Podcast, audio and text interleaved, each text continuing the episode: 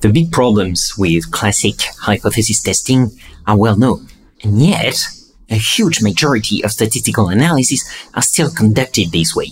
So why is it? Why are things so hard to change? Can you even do, and should you do, hypothesis testing in the Bayesian framework? Well, I guess if you wanted to name this episode in a very Marvelian way, it would be Bayes factors against the p-values of madness. But we won't do that. It wouldn't be appropriate, would it?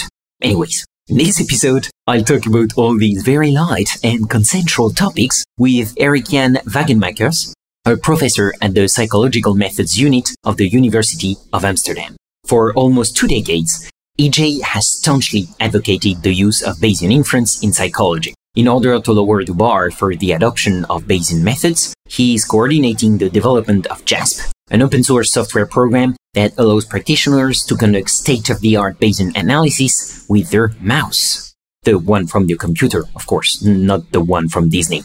EJ has also written a children's book on Bayesian inference with the title Bayesian Thinking for Toddlers, Rumor has it that he's also working on a multi-volume series for adults, but shh, that's a secret. EJ's lab publishes regularly on a host of Bayesian topics, so check out his website, particularly when you're interested in Bayesian hypothesis testing. And the same goes for his blog, by the way, Bayesian Spectacles. Wait, wait, what's that? Oh, right. EJ is telling me that he plays chess, squash, and that, most importantly, he enjoys watching arm wrestling videos on YouTube. Yet another proof that, yes, you can find everything on YouTube. This is Learning Bayesian Statistics, episode 61, recorded April 25, 2022. Welcome to Learning Bayesian Statistics, a fortnightly podcast on Bayesian inference, the methods, the projects, and the people who make it possible. I'm your host, Alex Andorra. You can follow me on Twitter at Alex underscore Andorra, like the country, and reach a true Bayesian state of mind by visiting learnbayesstats.com. That's learnbayesstats.com. Do you want to support the podcast and unlock exclusive Bayesian swag at the same time? Then you can visit my Patreon page at patreon.com slash learnbayesstats. Starting at 3 euros, you can get various benefits like the private LBS Slack channel, early access to special episodes, selecting questions for episodes, or even coming on the show. You'll get more details at patreon.com slash. Thanks a lot, folks. I'm very grateful for any support you can bring me. Let me show you how to be a good Bayesian. Change your predictions after taking information in. And if you're thinking I'll be less than amazing, let's adjust those expectations. What's a Bayesian? Is someone who cares about evidence and doesn't jump to assumptions based on intuitions and prejudice. A Bayesian makes predictions on the best available info and adjusts the probability, cause every belief is provisional. And when I kick a flow, mostly I'm watching eyes widen, maybe cause my likeness lowers expectations of tight rhyming. How would I know unless I'm rhyming in front of a bunch of blind men dropping placebo controlled science like I'm Richard Feynman? Well, look at that. Today, I have the honor of welcoming Mr. Aubrey Clayton in the LBS family. Does this name ring a bell? Well, of course, Aubrey was my guest for episode 51, and he's, most importantly, the author of the acclaimed Bernoulli's Fallacy book. So, thanks a lot for supporting the show on Patreon, Aubrey. That means a lot to me, and that really helps the show a long way. And if you want to join Aubrey and dozens of fellow Bayesians in the LBS Slack channel, well, it's easy. Just go to patreon.com slash learnbayesstats. Okay, now let's make some enemies by talking about hypothesis testing with EJ Wagenmakers. Erik Jan Wagenmakers, welcome to Learning Bayesian Statistics. Happy to be here. Yeah, me too. I'm very happy that you're there. A lot of listeners actually have asked me for an episode with you, and also I'm happy because I had one of your co-authors, Michael Lee, here on a previous episode, which I think was episode 31, and of course this will be the show notes. And a big thank you to one of my close friends and associates and partner in crimes, Thomas Wiecki, who made the introduction with you. So, Thomas. If you hear us, uh, vielen Dank. EJ, I have a lot of questions for you, so let's dive right in. And as usual, we'll start with your origin story. So, yeah, how did you come to the stats and data world? And was it a sinuous or a straight path? That's interesting. So, I've my background is in experimental psychology. So that's not directly related to the stats and data world, I guess. But my advisor at the time at the University of Groningen was uh, Ritske de Jong, and he already did some quantitative modeling of response times mm-hmm. in the speeded cognitive tasks. And when I did my PhD, this was with Jeroen Raaijmakers, and also one of my advisors at the time was Rich Shiffrin.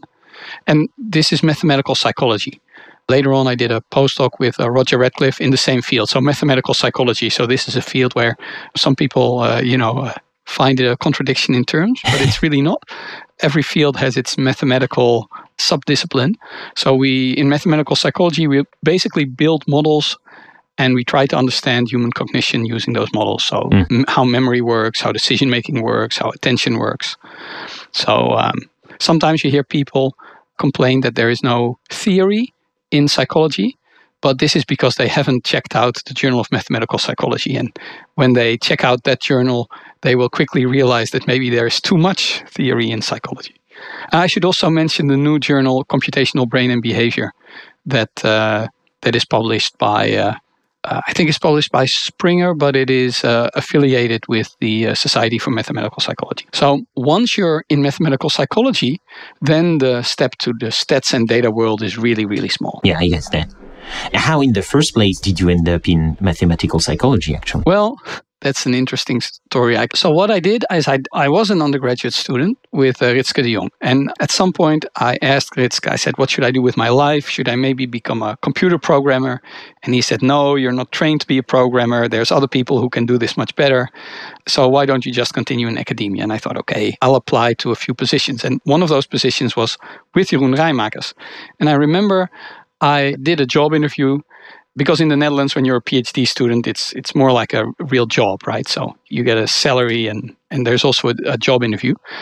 And I remember also uh, Peter Molenaar was part of that committee, and he kept asking me, "Do you know this?" It was a particular mathematical procedure, and I would say, "No, I don't know this." And he would ask another question about another procedure, and I, again I would have to say, "No, I don't know this," and this this kept going on. So I thought, like, this isn't going very well. kept going on for four hours, and I don't know why I was still in the meeting. Yeah. Uh, remember that when I w- traveled back in the train, I felt really kind of depressed because the topic I thought at the time was memory modeling. And I thought, this is so incredibly boring. Should I really dedicate the next four years of my life to this incredibly boring topic? I'm not sure. But my but my advisor Ritske from Groningen said Jeroen Raaijmakers is the best psychologist in the Netherlands. And so I thought, well, if he's pretty good, and a lot of people uh, are apparently into memory modeling, maybe it won't be so bad. So I accepted the position. And then, of course, within a week, once you you know start to read the literature, you get interested in the topic, and it didn't turn out to be quite as boring as I uh, anticipated. So I was quite happy that I uh, that I ended up uh, accepting that position. Hmm. Oh yeah, so like you had a you had quite a bad prior. You updated it quite fastly. Yeah, yeah, exactly. Yeah. That was a good posterior then. Cool. So quite random actually, quite a bit of randomness. Yeah, yeah, but I did think that at the time I already had a a preference for you know making theories exact and quantitative.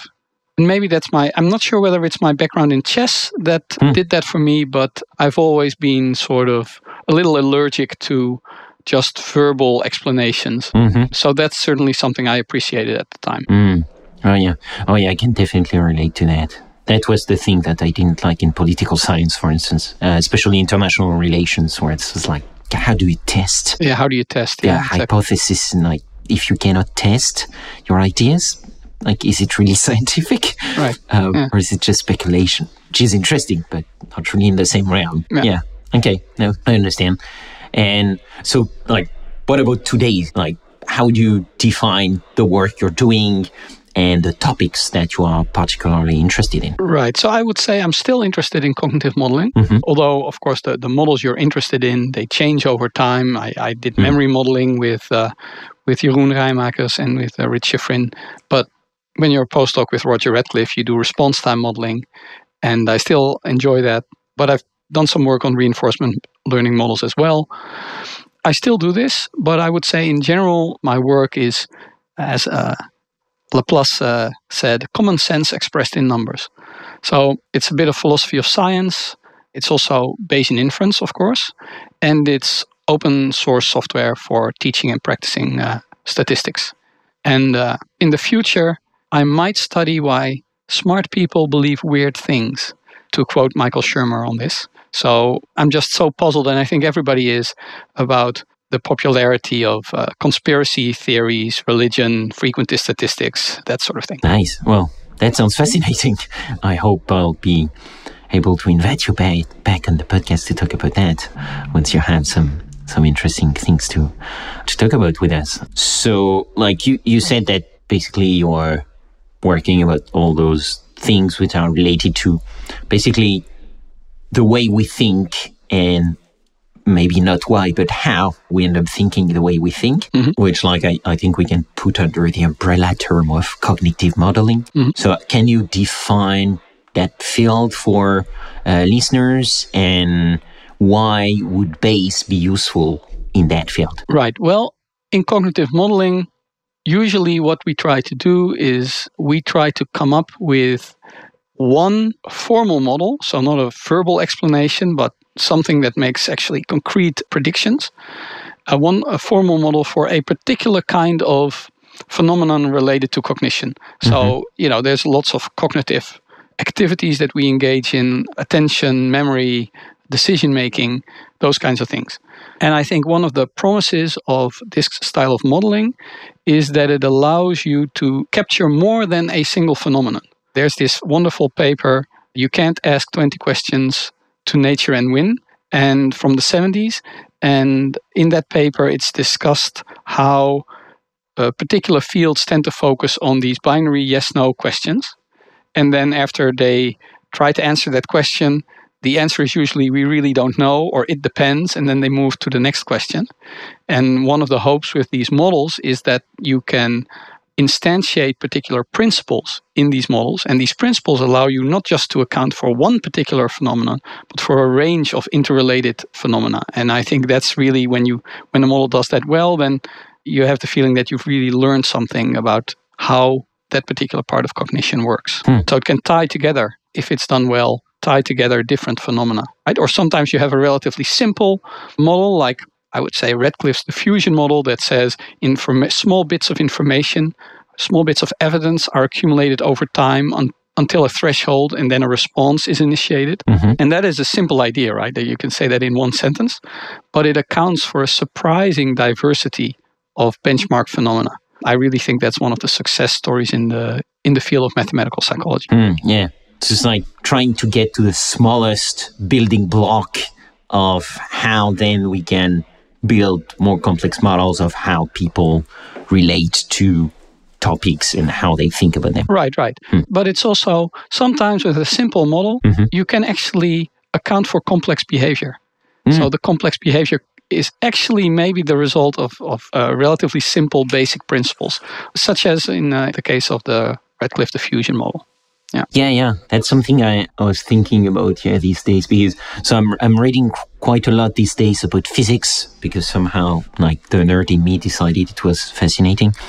Yeah, so like there is I and and I found that interesting point in a book where you can there are a lot of phenomenon that you can model at the macro level pretty easily, but you're not able to model the micro level decisions. Right. But at the macro level, it's actually quite easy to model because you're able to model the sum of the behavior, but not the individual behaviors. Yeah, like molecules in a gas or something, uh, fluid Yeah. dynamics, that kind of thing. Yeah, exactly. Or you can see that even in, in economics, where you've got a pretty good idea of what an economy would do if there is deflation, for instance, but you're not able to predict what any individual will do. Right. Yes. But you can still have a very useful model at the macro level.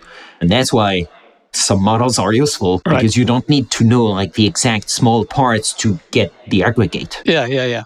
Absolutely. And I've uh, toyed around with uh, this Galton board, right, where these little marbles they drop down and they hit a, a pellet and they go either left or right, and they hit a different pellet, go left or right, right. And so theoretically, they should just land straight on the next pellet and then neatly go left or right, and then you get this.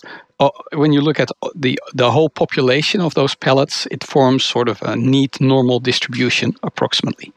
But when you create a video of that process, you see that it's not neat at all, right? It, the little marbles they bounce off the pellets and they go in all sorts of directions, but still the behavior of the group is still very regular. It's still that normal distribution, Yeah. even though any single unit is, is behaving quite erratically. Yeah, and I think that's so that's so unintuitive, right? And like to at least a lot of people who don't deal with models, because it's something I often have, for instance, when I talk about electoral forecasting models with people, it's like a common like thing people have against models is like, yeah, but you cannot model people, therefore you cannot model an election, and it's like, yeah, actually you can. It's like that doesn't mean that you're not original and you don't have your own, you know, free will and don't make your own choices, but just as a species, as an aggregate, we are actually quite predictable.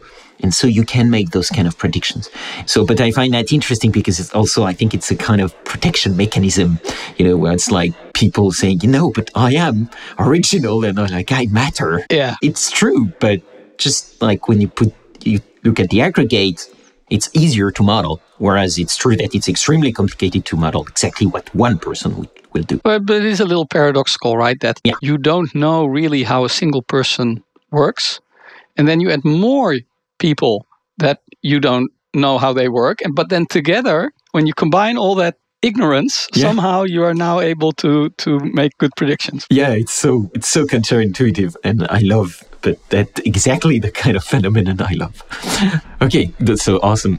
So I'm already drifting off. Uh, so let me let me go back to uh, actually a, a question I ask every guest, which is, do you remember how you first got introduced to Bayesian methods, and today is it something that you really frequently use? When you did that podcast with my long-term collaborator Michael Lee, Mhm. so Michael indicated that he was introduced to Bayesian methods by uh, Jae Myung and Mark Pitt. And I think the same happened to me.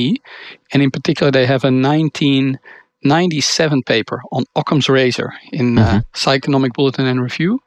And I think it's still one of the best introductions to the advantages of the Bayesian approach. And so, why it resonated with me, and I think with a lot of people in the math psych community at the time, is that that in that field you're often comparing different models of human behavior that are structurally different.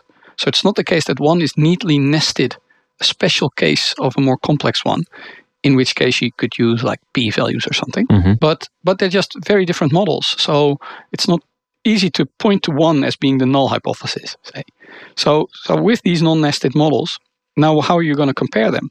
Well, then very quickly you move to well, maybe we should compare them based on their predictive performance, and then and then it's only a very very small step to Bayes. And in in general, the field of mathematical psychology has never really used p values very much. That field has always been very open to alternative inference procedures, uh, not only Bayes, by the way, but also what I view as related methods such as minimum description length. Hmm, I see. Yeah. And so, so it's something from what you say. It's something that actually you started using pretty, pretty fast in your in your career, or did you have a, a switch Well, at some point? Yeah, well, it was certainly the case that my first papers definitely reported p values. and it was also definitely the case that I didn't really know what I was doing. Or, I mean, you could argue, and do you really ever know exactly what you're doing when you do statistics? It's, I'm not sure, but Mm. at the time, I definitely didn't know what I was doing, and I was just doing what everybody was doing, Mm. which is, I think, what most the case for most people. But then, after I sort of caught the Bayesian bug, I switched. I think the real switch happened when I was in Roger Ratcliff's lab when I was a postdoc. And since that time, I don't think I've reported a p value. Maybe if reviewers insist, I may report it in addition to a Bayesian analysis, but Mm, uh, that happens very rare, very rarely, I should say. Hmm, so that's good, and that actually anticipates on my on my next question, which would be so like you use that very frequently, but how frequently Bayesian stats used in your field in general? In mathematical psychology, I would say Bayesian methods are very common, Hmm. maybe even more common than using a straightforward p-value. Hmm. But in experimental psychology, yeah, their, their base is still utterly dominated by the p is smaller than 0.05 approach. Definitely. Mhm. So it's not like in, you know, I don't know, machine learning or even uh, statistics proper, right? Because statistics itself uh, has a uh, presents a mix of methodologies, but their base is actually quite popular. It's certainly not used in less than you know three percent of the papers, which is what I roughly estimate is is the rate of Bayesianism in experimental psychology at the moment. So actually quite quite interesting because then that means that yeah, this kind of thinking is pretty pretty well widespread in the field. Do you have any idea why? You mean why in mathematical psychology it's uh, it's relatively widespread? Yeah, exactly. Yeah. So, well, I think in mathematical psychology, people have always looked on statistical inference in general as something, an activity that's almost a little dirty. You build your models, you have them make predictions, you have strong tests for those theories. And I forgot who said it. Maybe it was Rutherford who said something like, if your experiment needs statistics, you should do a different experiment. And I think something of that nature also holds in mathematical psychology, right? If your model needs statistics, you should develop a different model. For instance, in I could also just say, uh, like they do in psychophysics, if we if we measure our participants on the kilo trial levels, thousands of trials, then you know your standard errors are so small that you can't see them when you when you plot the mean, right? Because the, the dot that represents the mean just eclipses the standard errors. And so in that case you can just basically look at the data. So there's always been a sort of disdain for p values because they people felt they didn't they just simplify something complex into a binary decision that that's just a little removed from what you're trying to do with your modeling right you're trying to understand human cognition make predictions test those predictions but yeah th- those p values didn't didn't really fit the bill i think I see. Yeah. And so is it also related to maybe the kind of data that you have? Like how big is the data basically in the in your world and the kind of, of models you work with? that does differ a bit. Mhm. In psychophysics, they do have a lot of data per participant, but they often have very few participants, right? So it's common to see like four four participants, the author themselves, the wife of the author, and two friends, say. So, uh, but then thousands and thousands and thousands of trials because you really need to be uh, devoted to stick with the experiment. But I don't think that in mathematical psychology it's necessarily the case that there's like so so much data that, for instance, all your p values will be statistically significant regardless of what's going on. Mhm. That is more a recent trend, I think, where people started to use uh, real world data and big data. And then you have that, but that's not traditionally what uh, what is going on in, in mathematical psychology. I would say in mathematical psychology, you usually have a little bit more data in experimental psychology because you're trying to test your models. So you often need, instead of just two conditions, you maybe want to have five or six because you want to have an entire range of data points for your model. Mhm. So in that sense, there's often more data in mathematical psychology. But I wouldn't uh, point to that as the cause for why p-values are, are used so little in mathematical psychology. I just think maybe the questions that people ask or what they're trying to do is just a little bit more interesting, and you can't really put that into a into a p-value in a meaningful way. Oh.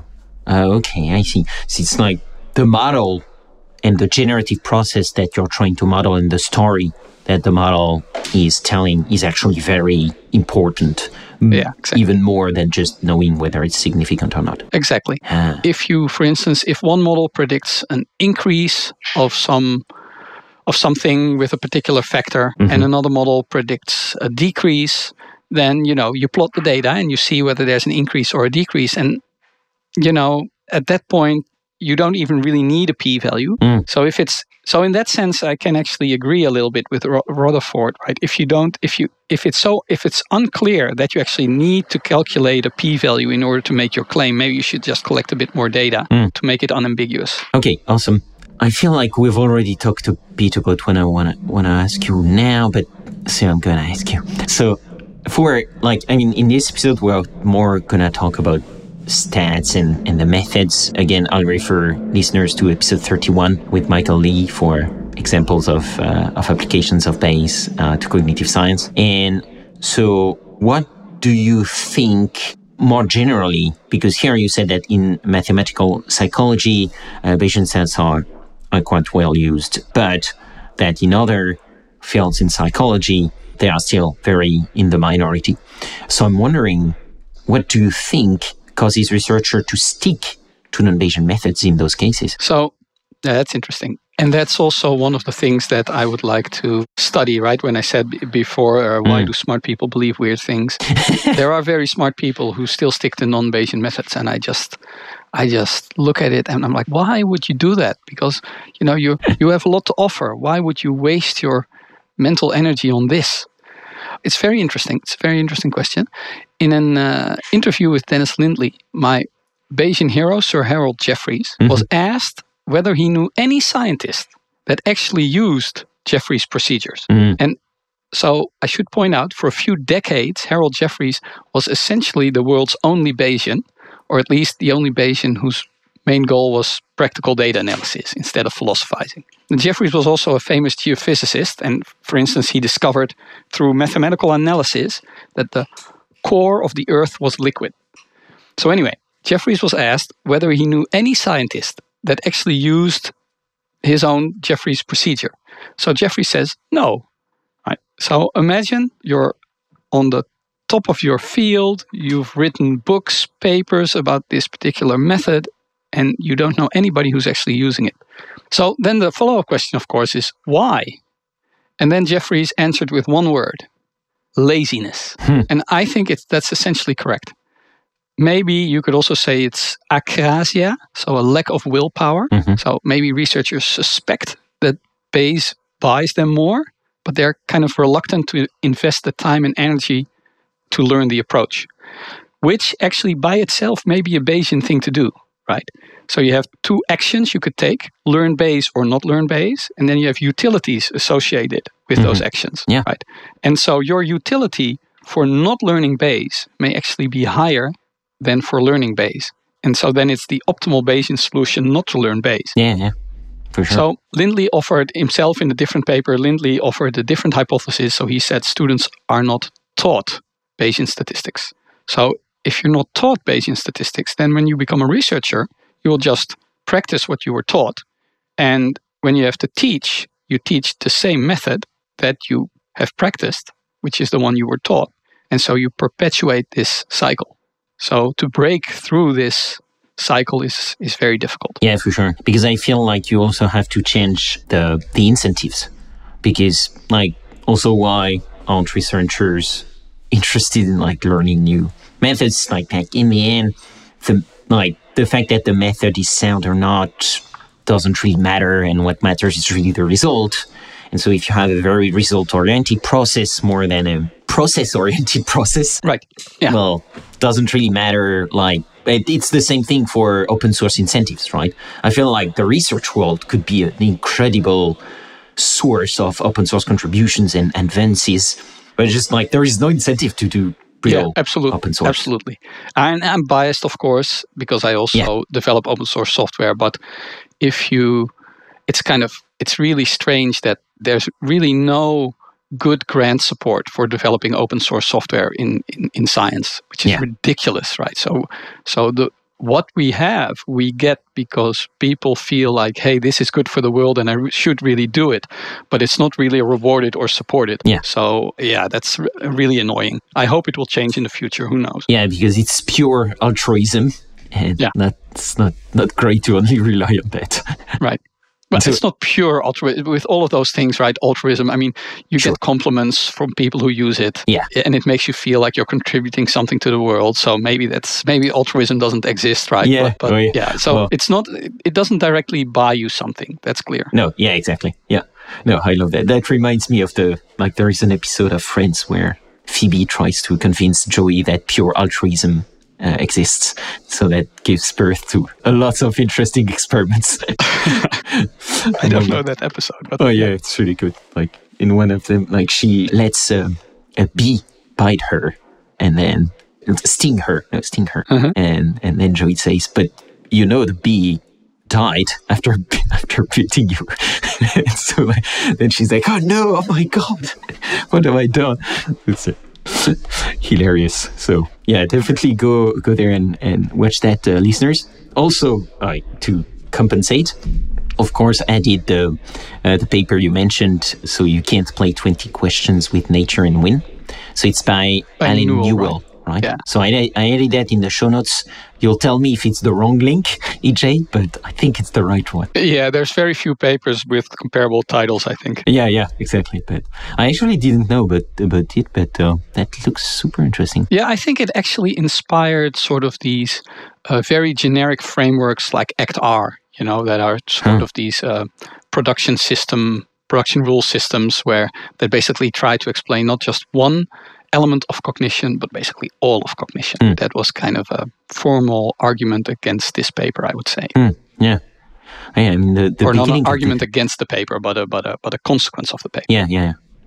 And the first sentences of the paper are definitely interesting. I am a man who is half and half. Half of me is half distressed and half confused. Half of me is quite content and clear on where we are going. Right. Yeah, yeah. And I feel I still think it's a really uh, uh, that paper hasn't lost much of its relevance today. I think it would be interesting to see. Yeah, to what sure. extent it would still apply. Yeah. Actually, so related to that question, so like here we talked about about like yeah, changing incentives and so on. But more generally, how do you think do you have some ideas of how we could change that and like reward people for researchers for not staying in the status quo and not being lazy, Right. being able and willing to experiment more with new methods? Yeah. Well, that's an important question, and I think again, it uh, like we discussed, it centers on utilities and incentives. Mhm. So I don't think there's a silver bullet solution, but I do think there's a number of components that are really important. So now I'm going to cast this specifically in terms of Bayesian methods, but I think it holds for any new methodology you propose. So I think first it needs to be very clear how Bayesian inference can actually help the researcher, how it can be helpful in concrete, pragmatic scenarios. Because if it's not helpful, you're not buying anything with the methodology, and your utility will always tell you stay with the status quo. Yeah, for sure. Now, secondly, that we desperately need more introductory textbooks on Bayesian inference. So we've, ha- of course, if you Google an introduction to Bayesian statistics, you'll find count, you know, numerous books. But what is meant is really an introduction to Bayesian statistics for professors in mathematics at MIT, right? That's not the group of people that we need to talk to, right? We need to talk to first year students in psychology or medicine because we're talking about cognitive science now, but the fact that people are still using p values in fields such as medicine, right, where we're talking life and death, right, that's really upsetting to me. Mm. And the third component I would say, and that also relates to utilities, is that Bayesian inference needs to be easy, almost trivially easy to execute in software. Mm. So, yeah, my group at UVA has tried to contribute to each of those uh, components. So, in a way, you know, you're trying to level the playing field because, you know, with with p values are easy to obtain. Yeah. And so if you propose something else but you make it difficult, then that's not starting off right, I would say. Yeah, yeah, for sure, for sure. Yeah, I completely agree with that. So yeah, so these two parts actually that's great because that's where I wanted to take the, the episode. So yeah, actually, let's talk about that part about the why would that be useful for you? Like, why would Bayes be useful in your like in your research if you're a researcher?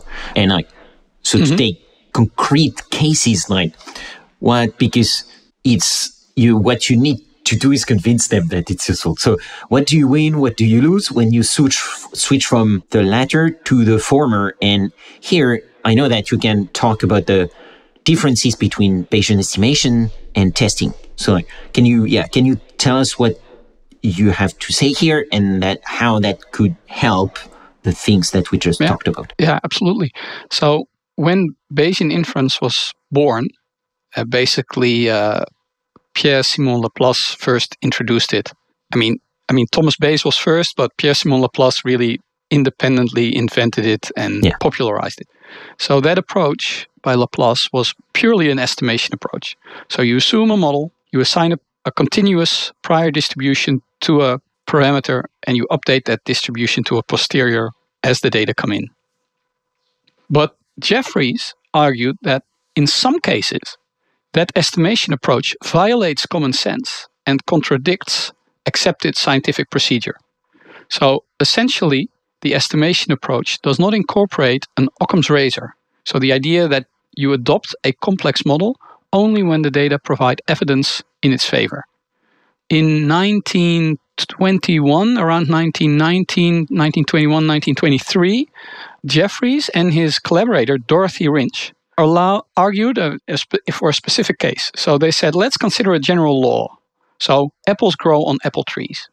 And if you want to assess that general law, it requires a testing mindset. It, that general law requires a separate prior mass, which is basically prior mass on a point.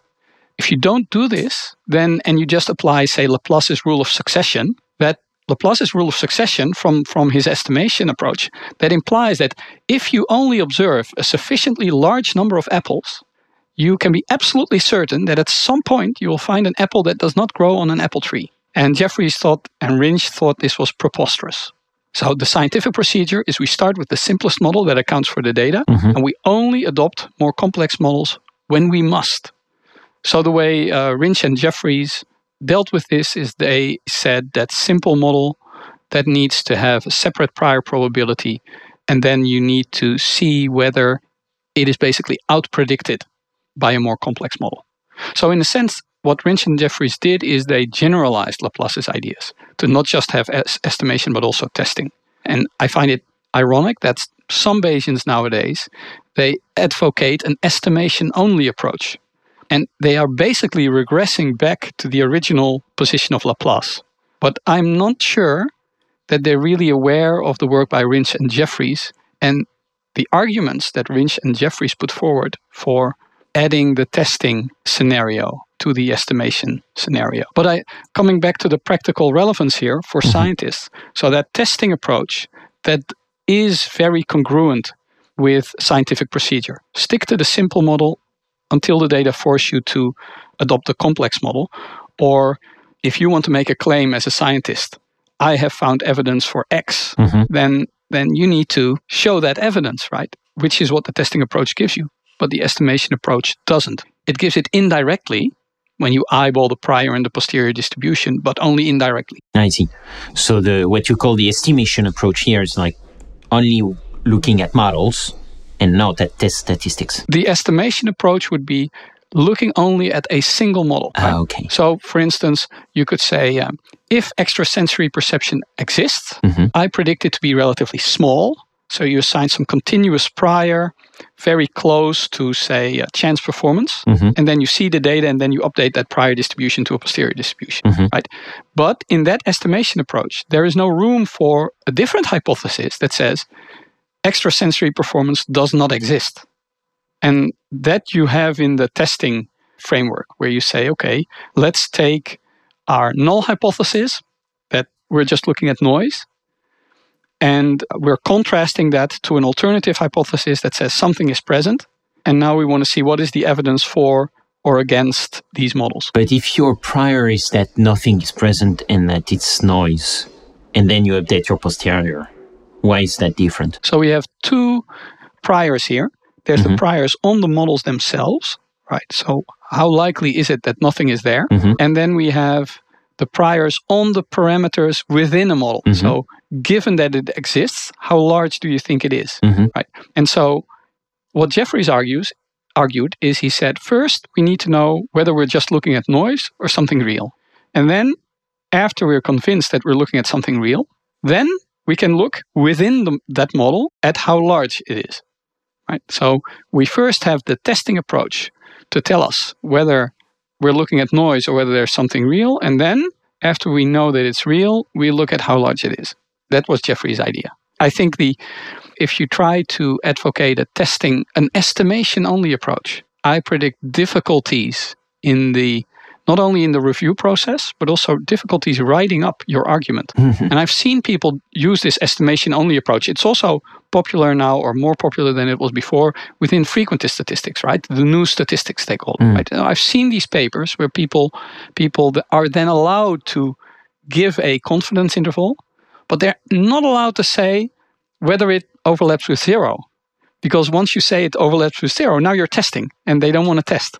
So then you but it's of course what you want to say as a researcher. You want to say like, look, it's real, right? But you're not allowed to say that. And so you have these very convoluted papers that basically try to beat around the bush.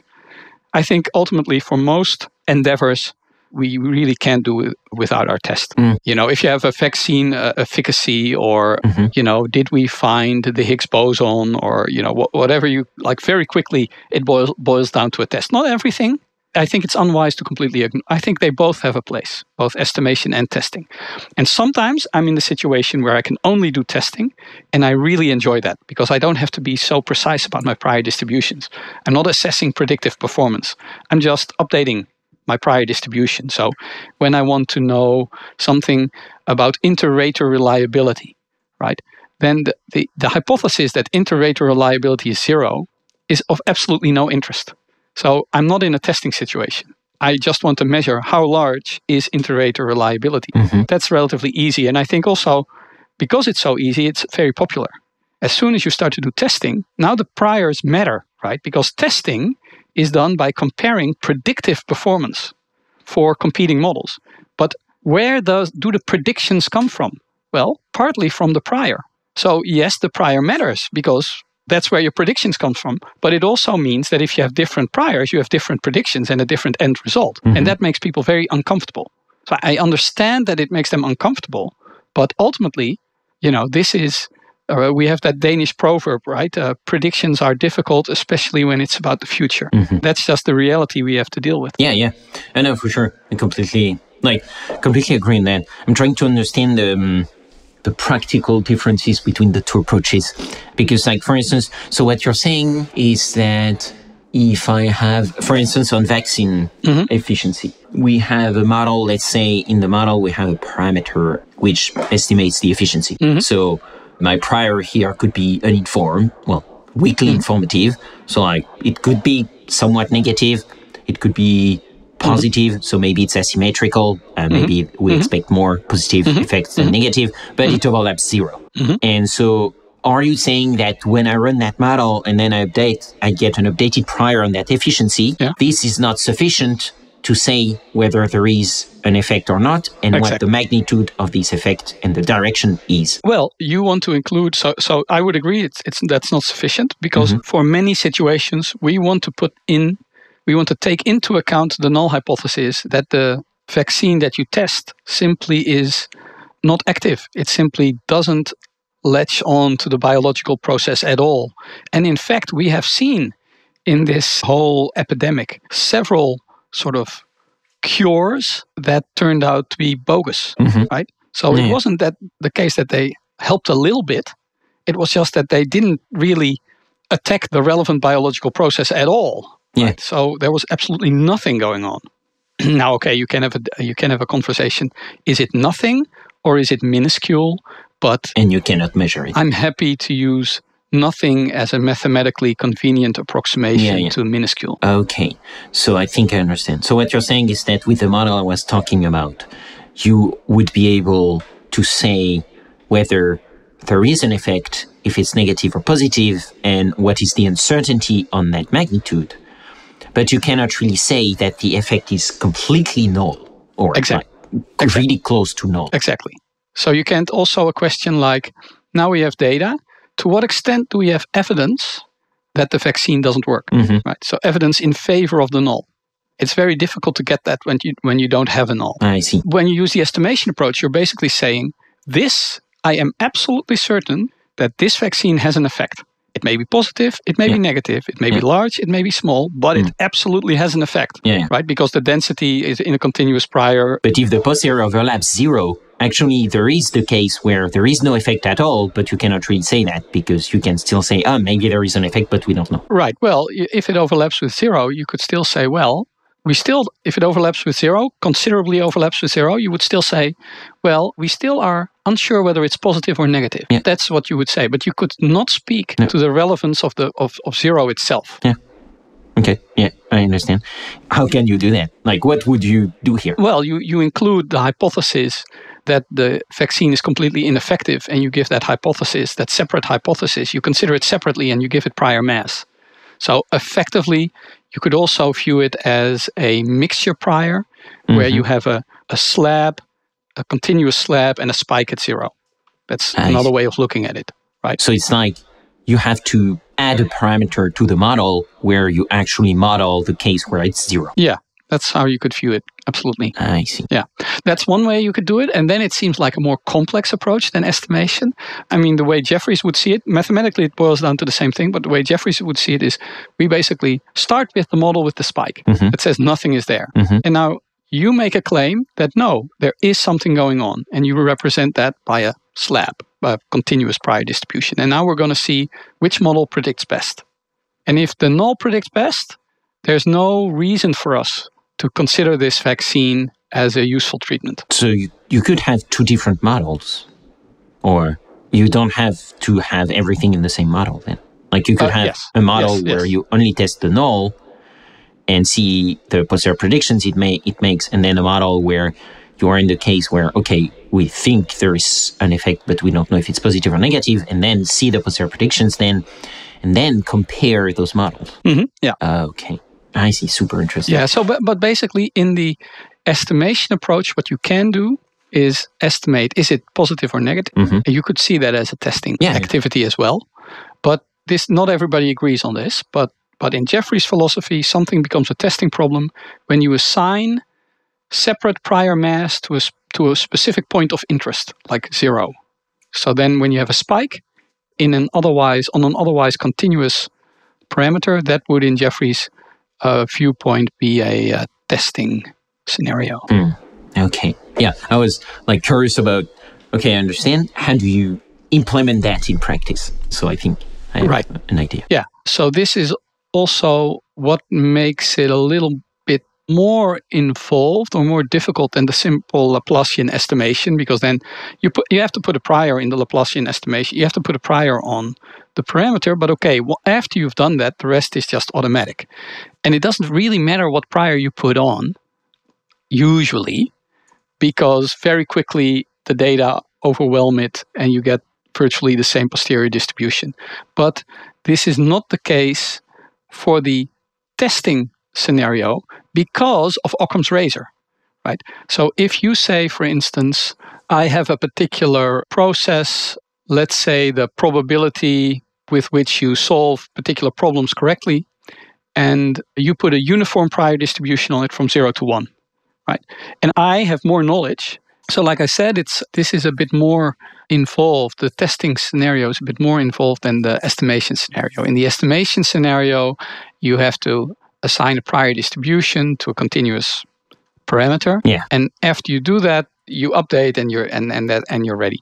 And it also doesn't matter exactly what you do because the data quickly overwhelm the the posterior. But in the uh, sorry, the data quickly overwhelm the prior. But in the testing scenario, the prior does matter because it captures your predictions. And that means that Occam's razor comes into play here. So if you have a very broad distribution and somebody else has more knowledge and has a very narrow distribution, hmm then if the data are consistent with the narrow distribution, then that model made better predictions than the model that was very vague. If you are, say, betting on the next team to win the World Cup or something, Mhm. and you're betting an equal amount on all the participating teams, then that is not a very good bet. And if you bet more money on the better teams, like Yeah. and a more a more uh, tighter distribution, if one of those teams that you bet a lot of money on wins, you get much more of a return. Right? So the prior really matters for testing. So it requires more attention. Now you could do subjective things uh, ba- or base it on prior literature, or there's also general rules so that the procedure has relatively good performance. But it is a bit more uh, it is a bit more involved, and it's that extra effort, and also maybe the the perceived fragility of the process that people don't like. Mm. Right? I do think it's overstated because yes, your prior matters. So you can show that if you use a ridiculous prior, Yeah. you get ridiculous Bayes factors. But Yeah. in my own experience, when I do real data analysis, I actually find that it's quite robust. Mm. Yeah. And sometimes it's not robust in the sense that one Bayes factor gives you 10 million and the other one gives you 100,000. And then you could say, well, it's not robust, but really, you know, the evidence is overwhelmingly strong in either case. So I would argue that that's actually an example of it being robust. So you have to work really, really hard to come up with believable priors that give you meaningfully different results. So Yeah. I usually don't manage to do that, but this is somewhat of a ghost, a boogeyman Yeah. that is, uh, you know, introduced whenever people think like, oh, maybe I should use a Bayes factor, and people come like, oh, but what about the prior? Yeah, exactly. So um, yeah, and also same. in JASP we try to make this really easy, right? Where we have good default settings, and with a few clicks you can obtain Bayes factors and also Mhm. see the prior and posterior distribution to get an idea of uh, of what it means. Yeah. Yeah, we'll talk about JASP in a minute. But yeah, you anticipated on my next question, which is like, okay, so what we talked about here was how do you do, like, how do you add, so this case of like the null hypothesis in your model? So you could add that in the same model as in the same pass, or you could have two models that then you compare the posterior predictions from, and also you could compare, I guess, leave one out cross validations and things like that, and model comparison algorithms. Then you, you enter the, let's say, more classical Bayesian framework, and that, that's cool because then once you have that, you can get your all automated Bayesian workflow. How is that related though to Bayes factors that you just mentioned? And because so yeah, and also it's a topic I haven't covered uh, covered a, a lot on the show. So can you tell us what they are, how related they are to what you just talked, and also at the end how related they are to P to classic frequentist P? Right, right, right, right. Well, first comparison to cross validation and these uh, posterior predictive p values and, and such. So the appeal of these alternative methods is also exactly it's kind of both their strength and their weakness because these alternative methods are usually not so sensitive to the prior distribution. So a lot of people think this is great, but you're lo- also losing something. You're losing Occam's razor when you don't bring the prior into play. Because the prior distribution, the width of the prior distribution, is one component of how narrow the predictions will be. And the more narrow the predictions, the, the more parsimonious the model. So if you ignore the prior, the price you pay is you move away from a, an implementation of Occam's razor. So you can do something approximate. Of course, cross validation is trying to do something, trying to respect Occam's razor in a way. And it's interesting, there's a paper by uh, Gneiting, I'm not sure whether I, pr- I think I pronounce it Gneiting, I would say, and Raftery. And they show that the Bayes factor is a special case of cross validation. But it's not your usual cross validation where you always leave out, say, 20%. You leave out varying amounts. So that also means that sometimes you leave out everything or almost everything. And that's when your priors become really important. So there is a, a ver- uh, you can do cross validation and obtain Bayes factors, but it's a particular kind of cross validation. So it does show you that there is a predictive interpretation to Bayes factors, a cross validation interpretation, but you have to do cross validation in a particular way. And then with respect to p values, I think the biggest difference is that with a p value, you're looking at, now roughly speaking, right? You're looking at how surprising are these data Mhm. under the null hypothesis. In the Bayesian framework, you're you're comparing how surprising are the data under the null hypothesis to how surprising are they under an alternative hypothesis, Mhm. which you then have to specify because we're talking about predictions here. Right? So Yeah. you need to specify that alternative hypothesis so that it makes predictions. So it's inherently the Bayes factor is a relative measure. And I would argue this is inherently what evidence means. It's evidence is inherently a relative concept. I think that's the basic. There's other differences as well, but I think that the absolute versus relative measure is the biggest one. Right? So that also explains why if you have a p, a p value that is just significant, that it doesn't actually mean very much for a Bayes factor, for evidence, because the data can be very or relatively surprising under the null, but if they're also surprising under the alternative, then there isn't a lot of evidence. Right, so basically, the Bayes factor looks at two sides of the coin. I see. Okay. So that's how it differs from the classic frequentist p values. And I think you argue that it's more complete and appropriate in most of the cases. And how would you, so how does the interpretation work of the Bayes factor? Right. Well, there's different interpretations, right? So the first interpretation of a, a Bayes factor would be that it's the extent to which one hypothesis outpredicted the other. So this also means, of course, that you can have evidence for the null hypothesis because the null hypothesis can outpredict the alternative hypothesis because it's more parsimonious, right? The same as what we mentioned with uh, putting more money on teams that are likely to win instead of spreading your resources out across a wide range of options, right? There's a penalty associated with spreading out your resources too much. So this is why the null hypothesis can actually uh, win and, uh, and gain support. So there's that interpretation. The other interpretation from Bayes' rule is that the Bayes factor is the extent to which you should update your prior beliefs. So if your prior beliefs are 50 50 on the null versus the alternative, then the Bayes factor comes in and you multiply your prior odds with the Bayes factor, and that gives you your posterior odds. Mm-hmm. So this also means that the right we have the saying extraordinary claims require extraordinary evidence. And that's directly instantiated in that equation. If you have a very implausible hypothesis, it needs a very strong Bayes factor in order to overcome the prior skepticism. So it's also Bayesian updating, but on the level of hypotheses instead of parameters. I see. Okay. Okay.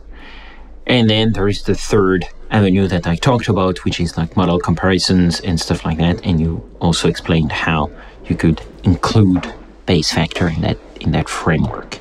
Okay. Uh, do you have actually a link to the paper you mentioned that um, allows to do that? Bayes factor and model comparison? Well, so I think one of the best papers still is the Myung and Pitt one from 1997 mm-hmm. in uh, uh, Psychonomic uh, Bulletin and Review. Sure. I can send you the link uh, uh, later. Yeah, just add that to the Google Doc of the of the show notes. Yeah. And, and yeah. good. Like we'll in any case, you can always add things to the Google Doc of the show notes until the, the episode is, um, is right. out. So, right. I think that's a good one. And uh, I would say that there's also this uh, special issue on Bayesian inference in Psychonomic Bulletin and Review again in 2018, mm-hmm. which was, I think it was edited by Joachim Vandekerckhove, Jeff Rouder, and John Kruschke. Mm-hmm. And I think that is a wonderful a special issue with tons of uh, papers. And also um, Joachim's student, uh, Alexander Etz, has, a, I think, a really a good talent for explaining Bayes clearly. Uh, I'm not sure whether he's been on the show, but if he hasn't, then it's definitely worth uh, inviting him. I think. Oh yeah, well, oh yeah. Well, if you can make introductions, that's I will the best. Yeah, thank you very much. That's always the the best, and definitely that sounds super interesting. I always love people who can explain things very clearly, and because that way I don't have to be smart which in a way is smart, you know. So. okay, awesome. So time is running out, so I wanna I wanna ask you about the other part of your answer from before, which is basically we need to lower, decrease the hurdles for people to take a base, and we need to decrease the hurdles in that Bayesian workflow. And I'm guessing that's what you're trying to do also with JASP. Very broad question, but what do you think are the biggest hurdles right now in the Bayesian workflow, especially in your field, of course? And how are you trying to improve that with the open software, open source software that you are working on, which is uh, JASP? Mm-hmm. So it's interesting because I think the hurdles in the Bayesian workflow that is actually an area that has seen maybe the most progress over the past decade. Yeah. So originally, of course, we had WinBUGS, and now JAGS and Stan. So with those with those tools, it's it's relatively straightforward to formulate and fit a wide range of Bayesian models. So I think from that perspective, there's a huge steps been have been made. Now it's still challenging to compute Bayes factors, and my former student uh, Quentin Gronau and others have worked on bridge sampling as a convenient method and actually linked it to, to Stan, such that you can take a Stan object and then execute this code and, and get an estimate of the marginal likelihood and the Bayes factor. And I think that actually works pretty well.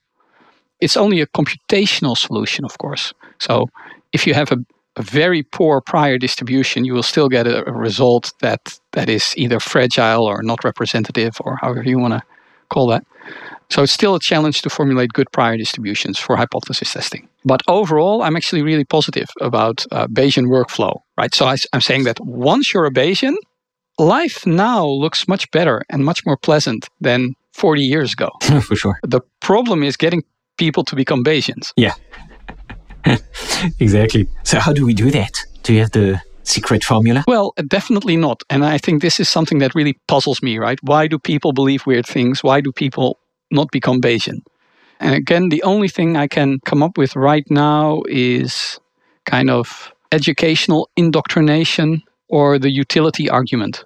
Or maybe they also perceive it to be just very difficult and beyond their abilities or so again uh, that, that comes back to just uh, it's great to apply Bayes and show all these great results but ultimately we as bayesians in bayesians united we need to move it into the curriculum at a very very early level ideally either on par with classical methods or maybe in the future even supplanting it because it's quite clear when you supplant it when instead of teaching frequentist statistics you would teach bayesian statistics within 10 years, the entire field would be Bayesian, right? The entire field of experimental psychology, because it's what's being taught, it's what you're supposed to do.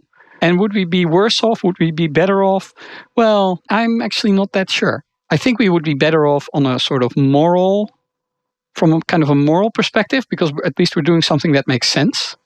But obviously, we wouldn't have changed the incentives in academia itself or the flaws that people have when they do research, such as uh, hindsight bias, cherry picking, those kinds of things. It's, of course, in statistics, it remains true garbage in, garbage out.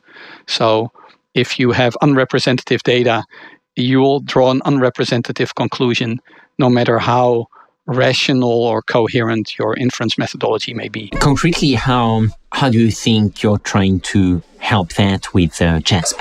So basically, yeah, like maybe yeah. tell people what JASP is about, why right. they would use that and when. Right. And also, yeah, like the maybe the future developments that you have in mind. When we started to develop it, this was about 10 years ago. The original idea was uh, Bayesian SPSS. Mm-hmm. And then it was generalized to, I guess, what SPSS would have looked like if it had been done right. And this is, I, I don't actually want to say too many bad things about SPSS because because the idea that you have a graphical user interface is for many students a relief. I program in R, but whenever I have an analysis in JASP, I go to JASP because I can do it like a hundred times faster. I don't have to look for my code. I don't have to look for how do I create a nice plot because everything is there already. And if you have a, something like a t-test and you do it over and over again, right, this just calls for making the procedure automatic, which is what JASP essentially does. All right, so it's mm. a graphical user interface on top of R for statistical analyses, and it offers classical analyses, but also machine learning, a range of other things. We even have auditing. We have worked with a company who switched to JASP, so we have quality control tools in there but also, of course, a lot of Bayesian statistics. So the user can basically, so we introduced the classical statistics really only as a Trojan horse, right? So that when people executed classical t-test, they will actually see that underneath there it says Bayesian t-test. and then they think, hmm, what would happen if I would press this button? And before you know it, they will be on a path towards Bayesianism. But essentially, oh, and I should also mention what we're also trying to do with JASP, we're trying to make it easier to teach Bayesian statistics. So we have, for instance, a module that is called Learn Bayes. Mm-hmm. And with Learn Bayes, you can teach students Bayesian statistics. And I use it myself in my workshops. And uh, so it was also kind of made to facilitate this. And that works, uh, for me, that works really well. So that's basically what it is. And it, I think it's tremendously powerful. You can also use it to reanalyze published classical results. So um, in a Bayesian way. I would encourage everybody to give it a shot. Yeah, I love, especially if they don't know about the Bayesian stuff. Yeah. That's I love that Trojan horse yeah. strategy. Okay, EJ, like you've been already very generous with your time, so I'm gonna ask you one last question before the last two questions. This is my sneaky way of not ending the podcast. So yeah, like because uh, we've talked a bit about that already, uh, model averaging, and so you've, I know you've been working on on Bayesian model averaging for meta-analysis lately. So, may get, tell us a bit about that because that's something also that will be new, I guess, for most listeners. Yeah, the idea is quite straightforward. Mm-hmm. In meta analysis, you usually have different models you can entertain. For instance, there can be an overall effect, or there cannot be an overall effect. There can be heterogeneity, or maybe there is no heterogeneity. And then there can also be publication bias, and there's many models for publication bias. So how do we draw our inference when we don't really know the data generating process? So yeah. one method is to do a two-step process where you first look at the data, you then select one of the models, and then you base all your inference on that single model. But if you do that, you kind of ignore the uncertainty inherent in the first step, mm-hmm. right? So that will only work well if there's one clear winner and everything else is ruled out, basically. Mm-hmm. We rarely have that luxurious situation. So then what do we do if we have all these models into play? Well, the Bayesian answer is you average across them, right? So then you can say things like, well, there may be publication bias. The effect may or may not be present. But what do we know about heterogeneity? Taking all those possibilities into account at the same time.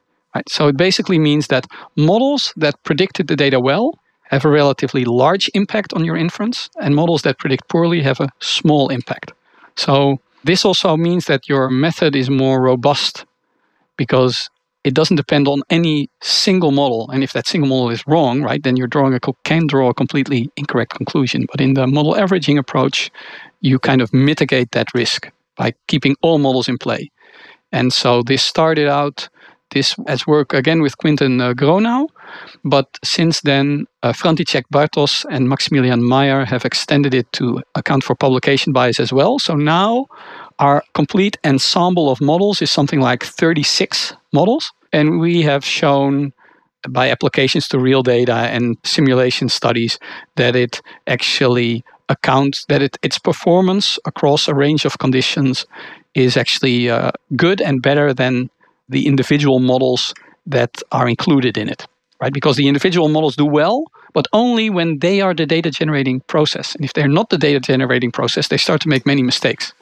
And if you include all models and apply them simultaneously, you don't have that problem. Yeah, I mean that's the one of the coolest things I I discovered when I started learning Bayesian stats is that it's like you're basically doing a model is kind of integrating all the uncertainty around the whole process. Yeah. But then you can go one step further and integrate the uncertainty of all the models. Yeah. And it's like, you know, kind of an inception stuff when you're like, yeah. new level. Yeah. Well, like you've got several models. Well, let's average them and integrate over the uncertainty over the choice of models. Yeah. This is incredible. Yeah. There's an early paper that I had together with uh, Geoff Iverson and Michael Lee on the there was a comment, I think, on the infamous p-rep mm-hmm. statistic, and we applied it there as well. But it uh, then it took a long time for me to get back to the idea. Mm. But I do think that in, in general that's so nice, right? Anytime you're confronted as a Bayesian with a situation, which model should we choose? Right? The standard answer of a Bayesian should be why choose? Right? If there's uncertainty about them, we can just average across these models. So you don't have, and in general, I think that's the difference between a Bayesian and a frequentist. A frequentist wants to maximize, just picks the best one, and a Bayesian averages. But of course, we all have a frequentist, almost all of us have a frequentist education. So there's some, this is also a point that Jeff Rouder makes occasionally. We all have these frequentist sort of these residues from a frequentist education. So may, we may still be tempted to like pick the maximum or something instead of averaging. But I think averaging is is what a Bayesian would ideally do. Yeah, I understand. My main question here would be how do you come up with 36 different models in the first place? That's really easy, right? Because at every point in this tree, the tree divides and you get uh, 2 to the power of n or something, right? So very quickly you get to a multitude of models. And I think we could probably do much more. But at some point, of course, the pro- procedure also becomes computationally. Yeah. Yeah. Uh, intensive, so we Yeah, need yeah. to sort of strike a balance uh, there. Yeah, actually, that depends on what you call a different model, I guess. Because, like, if if you just have to change some priors to call it a different model, then yeah, you easily get to at least thirty six models in your workflow for sure. It doesn't have to be like a completely different model with different likelihoods, different. Well, you know, if you have, so you basically have different factors, right? So if you just have effect present absent, heterogeneity, yes or no, Yeah. publication bias, yes or no, then you already have eight, Yeah. right? So you only need a few more of the, these these factors, and and you're quickly up to thirty six. Yeah, yeah, for sure. Okay, so like, uh, make sure to to add that uh, paper to the show notes also because I think it will be uh, very interesting for for listeners because we've been very fast on that last question. I should actually probably do an episode where I dive a bit more into model averaging. I also actually think that the one of the other advantages here of a Bayesian approach to model uh, to to um, a meta-analysis is that you can keep adding new studies as they come in, which is so you can just learn as the data come in. Whereas in a frequentist framework, it's always an uncomfortable feeling when you're done with your analysis, you've made your decision, and now a new study comes in completely unannounced because you didn't have control over the sampling plan, right? So, boom, here's this other study. What do you do? Yeah. Basically, people just just ignore the, the sequential nature of the enterprise, but it is sequential. So, Yeah. and this is not something that bothers uh, should bother a Bayesian. Yeah, yeah, no, for sure. That's definitely more natural. Right. Awesome. Well, EJ, I'm gonna gonna set you free now. You've been prisoner for for too long, but of course, you know, to get on that freedom, I'm gonna ask you the last two questions I ask uh, every guest at the end of the show. So, first one: If you had unlimited time and resources, which problem would you try to solve? From basically consistent with our uh, conversation, I would say that the problem that I would try to solve is the problem that students are taught a parody of inference and that they perpetuate that parody in their own teaching.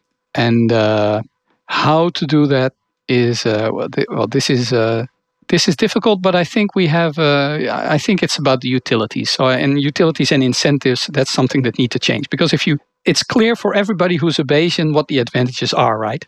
It's just to make people who aren't yet Bayesians to convince them. And I, I think it has to start from the ground up, right, at the f- very early uh, levels of teaching. So that's definitely something that I would like to change. And it's actually also something why my interests have sh- are shifting now a little bit towards uh, towards education because I think it's so so important. Yeah, no, yeah, for sure. I completely agree with that. And that's actually, so I was the guest in my own podcast on episode 57. I, I think my answer to that question was uh, along education also. Yeah. Mainly around, yeah, critical thinking and how do you make smart people not believe dumb things, basically. And that's something that really fascinates me. So, second question if you could have dinner with any great scientific mind, dead, alive, or fictional, who would it be? And keep in mind that answering me is a perfectly valid answer. Okay. Nobody picked me yet. I'm like, I'm like, Yeah, but I think you know if you pick somebody who's who's alive today, you're wasting an opportunity. so you're already finding excuses. So it has to be somebody who's deceased, and then then the two obvious candidates are Laplace or Jeffreys. Mm-hmm. But they both have really deep problems because I would think that anybody who has a dinner with Laplace will quickly feel incredibly stupid. yeah. And Unless you talk to him about like all the modern stuff that he doesn't yeah, know about. yeah, yeah, yeah, yeah. But the problem is, as a physicist and as an astronomer, he would immediately want to know a lot more about physics and astronomy. Sure. And then I would have to tell him, "Oh, I don't know this, I don't know this other thing," right? And he would like, "How can you not know?" You know, and, and uh, like uh, I would have to tell him, like, "Yeah, it's it's really terrible that I don't know these these physics things that are about." You know our reality so so important, and and I don't know all this stuff, and so he will he would feel frustrated. What kind of idiot does he have dinner with? Couldn't I mean he's back on Earth for one day? Couldn't they have given him a physicist to have dinner with or something? Well, it's your choice. You know, it's not his. He's yeah, yeah, yeah. But I think he would find it difficult to contain his frustration. So maybe that wouldn't make for a good dinner. Although he would be pleased, I think, to see that that Bayesian inference is Yeah. still, uh, you know, doing so well today. Yeah, yeah, probably. And I think you can like he doesn't know what an AirPod is and what Oh, an iPhone yeah, yeah, yeah, of course, So of course. you can Yes, like yes. have one in your ear, have a physicist friend live, like he can answer the Yeah. question for you, and you just like parrot. Or, of course, we could just Google it. Right? Of if I'm course. allowed to have my Yeah. cell phone, Yeah, that would okay, take more then, time. then though. with the cell phone, but then Laplace would probably just take the cell phone Yeah, exactly. and spend the entire dinner just yeah, Googling. Yeah, it's too Yeah. obvious, and it would take too much time. Like it would be. Yeah. So Yeah. very good question, Pierre Simon. Just give me five minutes. Um, I have to check some. There, there. Okay, so perfect. I think we have the perfect strategy to have dinner with Laplace without looking like fools. Awesome. I think so. The other one is Harold Jeffreys, but the problem there is that Jeffreys was known for basically not speaking very much. oh, So the dinner would be very awkward. so, and I think that problem is not easily solved with an uh, No. uh, with a cell phone. So, so maybe that settles it, and I should just go with Laplace. Yeah. I'll go with Laplace. yeah, go with Laplace. Yeah. awesome. Well, EJ, thanks a lot. That was a real pleasure to have you on the show. We, I'm really glad because we covered a lot of, of topics that we didn't cover a lot yet on the on the podcast. So uh, more diversity. We explored more of the typical set of the Bayesian world. So I'm very pleased. I personally learned a lot. I hope it was the same for listeners. As usual, I put resources and a link to your website in the show notes for those who want to dig deeper. And there will be the, the different papers uh, we mentioned. So thank you again, EJ, for taking the time and being on this show. Thank you very much. It was my pleasure. Yeah, well, yeah, come back anytime once you have cracked how to solve uh, conspiracy theories. Okay? Great. This has been another episode of Learning Bayesian Statistics. Be sure to rate, review, and subscribe to the show on your favorite podcatcher or on Podchaser, and visit learnbayesstats.com for more resources based on today's topics, as well as access to more episodes that will help you reach true Bayesian state of mind. That's learnbayesstats.com. Our theme music is Good Bayesian by Baba Brinkman with MC Lars and Mega Ran. Check out his awesome work at bababrinkman.com. I'm your host, Alex Andorra. You can follow me on Twitter at Alex underscore Andorra, like the country. You can support the show and unlock exclusive benefits by visiting patreon.com slash learnbayesstats. Thanks so much for listening and for your support. You're truly a Good Bayesian, change your predictions after taking information in. And if you're thinking I'll be less than amazing, let's adjust those expectations. Let me show you how to be a good Bayesian. Change calculations after taking fresh data in. Those predictions that your brain is making, let's get them on a solid foundation.